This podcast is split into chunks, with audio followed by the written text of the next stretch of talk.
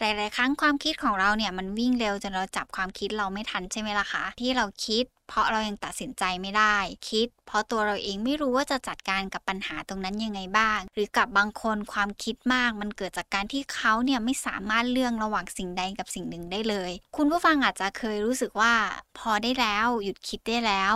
เลือกสักทีว่าควรจะตัดสินใจกับอะไรให้กับตัวเองบ้าง บางครั้งความคิดมันเกิดจากการที่เราคิด เพราะเรายัง ออจิตนี่คือพื้นที่ปลอดภัยสำหรับคุณ ดาวน์โหลดได้แล้ววันนี้ ทั้ง iOS และ Android สวัสดีค่ะ คุณผู้ฟัง ยินดีต้อนรับเข้าสู่ออจิตพอดแคสต์วันนี้อยู่กับอีปรัชดาพรศรีวิไลนักจิตวิทยาคลินิกค่ะ หลาย ๆ ครั้งความคิดของเราเนี่ยมันวิ่งเร็วจนเราจับความคิดเราไม่ทันใช่ไหมล่ะคะบางครั้งความคิดมันเกิดจากการที่เราคิด เพราะเรายังตัดสินใจไม่ได้ คิด เพราะตัวเราเองไม่รู้ว่าจะจัดการกับปัญหาตรงนั้นยังไงบ้าง หรือกับบางคนความคิดมากมันเกิดจากการที่เขาเนี่ยไม่สามารถเลือกระหว่างสิ่งใดกับสิ่งหนึ่งได้เลยกับบางคนเนี่ยอาจจะคิดมาก เพราะว่าเราเนี่ยจะต้องตัดสินใจว่าจะแต่งงานกับคนนี้ดีหรือเปล่า คุณผู้ฟังอาจจะเคยรู้สึกว่าพอได้แล้วหยุดคิดได้แล้ว เลือกสักทีว่าควรจะตัดสินใจกับอะไรให้กับตัวเองบ้าง แต่การคิดมันอาจจะไม่ได้สามารถหยุดได้ทันทีทันใด อย่างที่ใจเราต้องการแบบนั้น ทุกคนคงเคยผ่านสถานการณ์แบบนี้มาแล้ว และก็ค่อนข้างแน่ใจว่า คุณผู้ฟังหลาย ๆ ท่านเนี่ยจะเป็นคนหนึ่งที่เข้ามาคอมเมนต์ในเพจ Facebook ของออจิตเอง หรือเข้ามาเป็นผู้ระบายในแอปพลิเคชันของออจิตแล้วก็มีการตั้งคำถามว่า ควรจะแก้นิสัยคิดมากของตัวเองได้ยังไงบ้าง วันนี้ตัวอีก็เลยอยากจะมาแบ่งปัน 7 เทคนิคด้วยกัน ในการที่คุณผู้ฟังเนี่ย อาจจะลองเอาไปปรับใช้เพื่อทำให้ตัวเราเองค่อยๆ เป็นคนหยุดการคิดมากลงไป แต่ต้องบอกก่อนนะคะว่าทุกๆ วิธีอาจจะใช้ไม่ได้ แล้วก็อาจจะไม่ได้เหมาะสมกับทุกๆ คน เราอาจจะต้องเลือกใช้วิธีไหนที่เราสามารถทำได้ด้วยตัวเองมากไปกว่านั้นเลย ต้องเลือกวิธีที่มันเหมาะกับตัวเองให้ได้มากที่สุด อย่างแรกเลยอะค่ะ คุณผู้ฟังต้องเรียนรู้ที่จะสังเกตความคิดของตัวเอง ว่าส่วนสำคัญของการที่เราคิดเนี่ยมันอยู่ตรงไหน เรากำลังให้ความคิดของเรามันไปวิ่งอยู่ที่จุดไหน เรากำลังให้ความสำคัญอยู่กับเรื่องอะไรบ้าง แต่การที่เราจะกลับมาสังเกตความคิดของตัวเองได้ จุดเริ่มต้นมันต้องมาจากสมาธิก่อน การปล่อยให้ความคิดของเรามันลอยไปเรื่อยๆลอยผ่านไป แทนที่จะไปยึดติดอยู่กับมัน ว่ามันพยายามจะต้องหยุดคิดนะ เลิกคิดได้แล้ว ตัดสินใจได้แล้ว การฝึกสมาธิให้ตัวเองแบบมีสติ แล้วสามารถควบคุมตัวเองได้ว่าเรากำลังแบบคิดอะไรอยู่ มันจะทำให้ความคิดของเรามันหยุดนิ่ง แต่มันไม่ได้แปลว่าเราหยุดคิด เป็นสิ่งที่อาจจะช่วยให้ใครหลาย ๆ คนเนี่ยหยุดอยู่กับ ความหมกมุ่นในความคิดบางอย่างของตัวเองได้ โดยเฉพาะเวลาที่เราคิดมากเรื่องในอดีต คิดมากกับความรู้สึกผิดที่มันเคยเกิดขึ้น หรือกับบางคนเนี่ยคิดเพราะว่ากังวลกับสิ่งที่มันยังมาไม่ถึงด้วยซ้ำการที่เราสังเกตความคิดของตัวเอง แล้วก็ใช้ส่วนสำคัญของการมีสติแล้วมีสมาธิกับตัวเองเนี่ย แค่เรานั่งอยู่เฉยๆแล้วลองสังเกตตัวเองดูว่า เออ มันกำลังคิดอะไรอยู่แล้ว มันเกิดอะไรขึ้นความคิดของเรามันถึงดูไร้ขอบเขตได้ขนาดนี้ บางทีตัวเราเองก็จะรู้สึกว่า เออ เรื่องที่มันคิดอยู่ตรงนี้เนี่ย มันอาจจะไม่ใช่เรื่องที่เราจะต้องนำมาคิดณตอนนี้เลยด้วยซ้ำอย่างที่สองเลยให้เขียนความคิดของตัวเองออกมาเป็นข้อๆเลย ว่าเราเนี่ยกำลังคิดอยู่ในเรื่องอะไร จริง ๆ หลาย ๆ ครั้งอิมมักจะ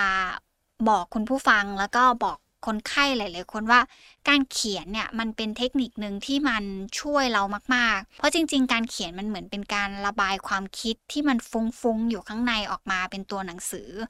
แล้วการเขียนของเราเนี่ยมันน่าแปลกตรงนึงนะคะ คุณผู้ฟัง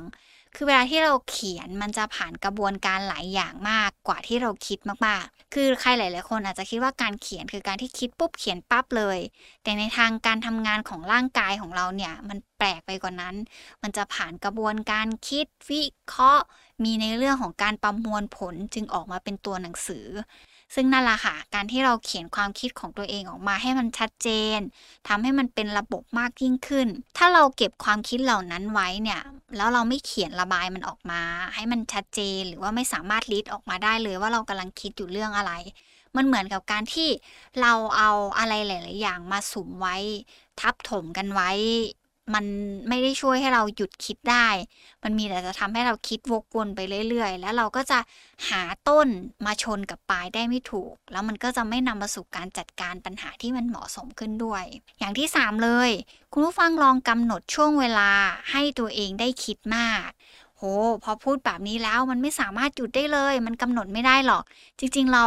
มีเทคนิคนี้ขึ้นมาแล้วก็เคยแนะนำให้ใช้เทคนิคของการหยุดความคิด ด้วยการกำหนดเวลาเนี่ยใครหลาย ๆ คนสามารถเอาไปปรับใช้ได้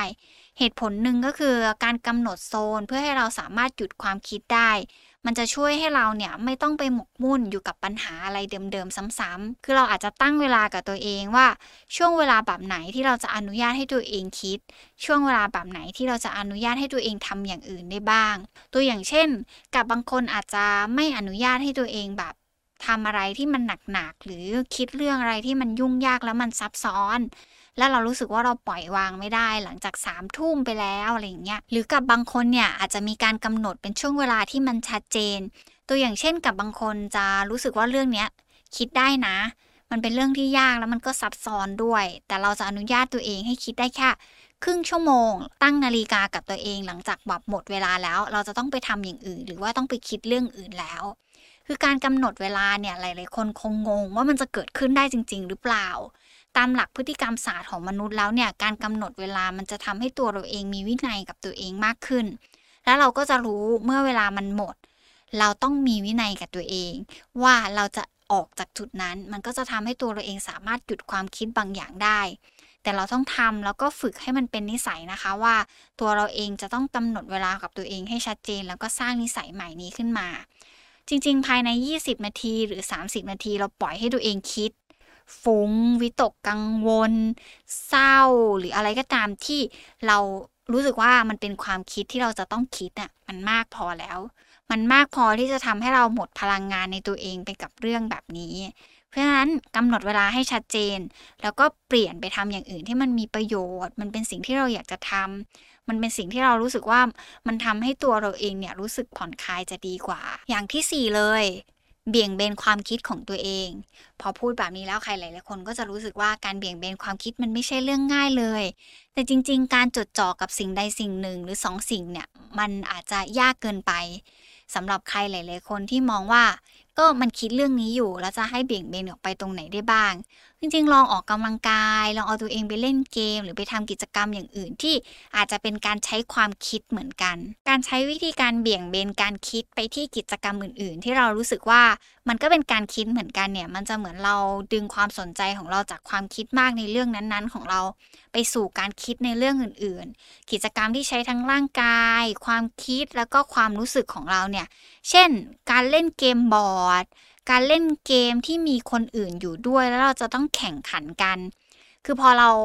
สามารถเบี่ยงเบนกับความคิดของตัวเองไปคิดในเรื่องอื่นเนี่ยไอความคิดมากคิดวกวนตรงนั้นเนี่ยมันก็จะหยุดชะงักไปด้วย มันจะทำให้เราเห็นว่าจริง ๆ แล้วเนี่ย การคิดมากหรือคิดวกวนของเราหรือคิดฟุ้งๆเนี่ย มันมีช่วงเวลาที่หยุดได้ ถ้าเรารู้จักเบี่ยงเบนมันออกไป อย่างที่ 5 เลยโฟกัสสิ่งที่ทำในปัจจุบันค่ะคุณผู้ฟัง อันนี้เป็นอีกวิธีหนึ่งที่จะช่วยลดนิสัยการคิดมากของเรา คือเลิกคิดแล้วลงมือทำเลย ลงมือทำกับสิ่งที่ควรจะทำณตรงนั้นเลยอย่าไปโฟกัสว่าสิ่งที่จะต้องทำฉันจะต้องคิดให้รอบคอบก่อน หรือจะต้องวางแผนให้ชัดเจนก่อน คือคิดแล้วก็ลงมือทำเลย หรือแม้แต่สิ่งที่เกิดขึ้นรอบๆตัวเรา แต่ให้มันพุ่งความสนใจไปที่ที่ที่เราจะทำณปัจจุบันตรงนั้น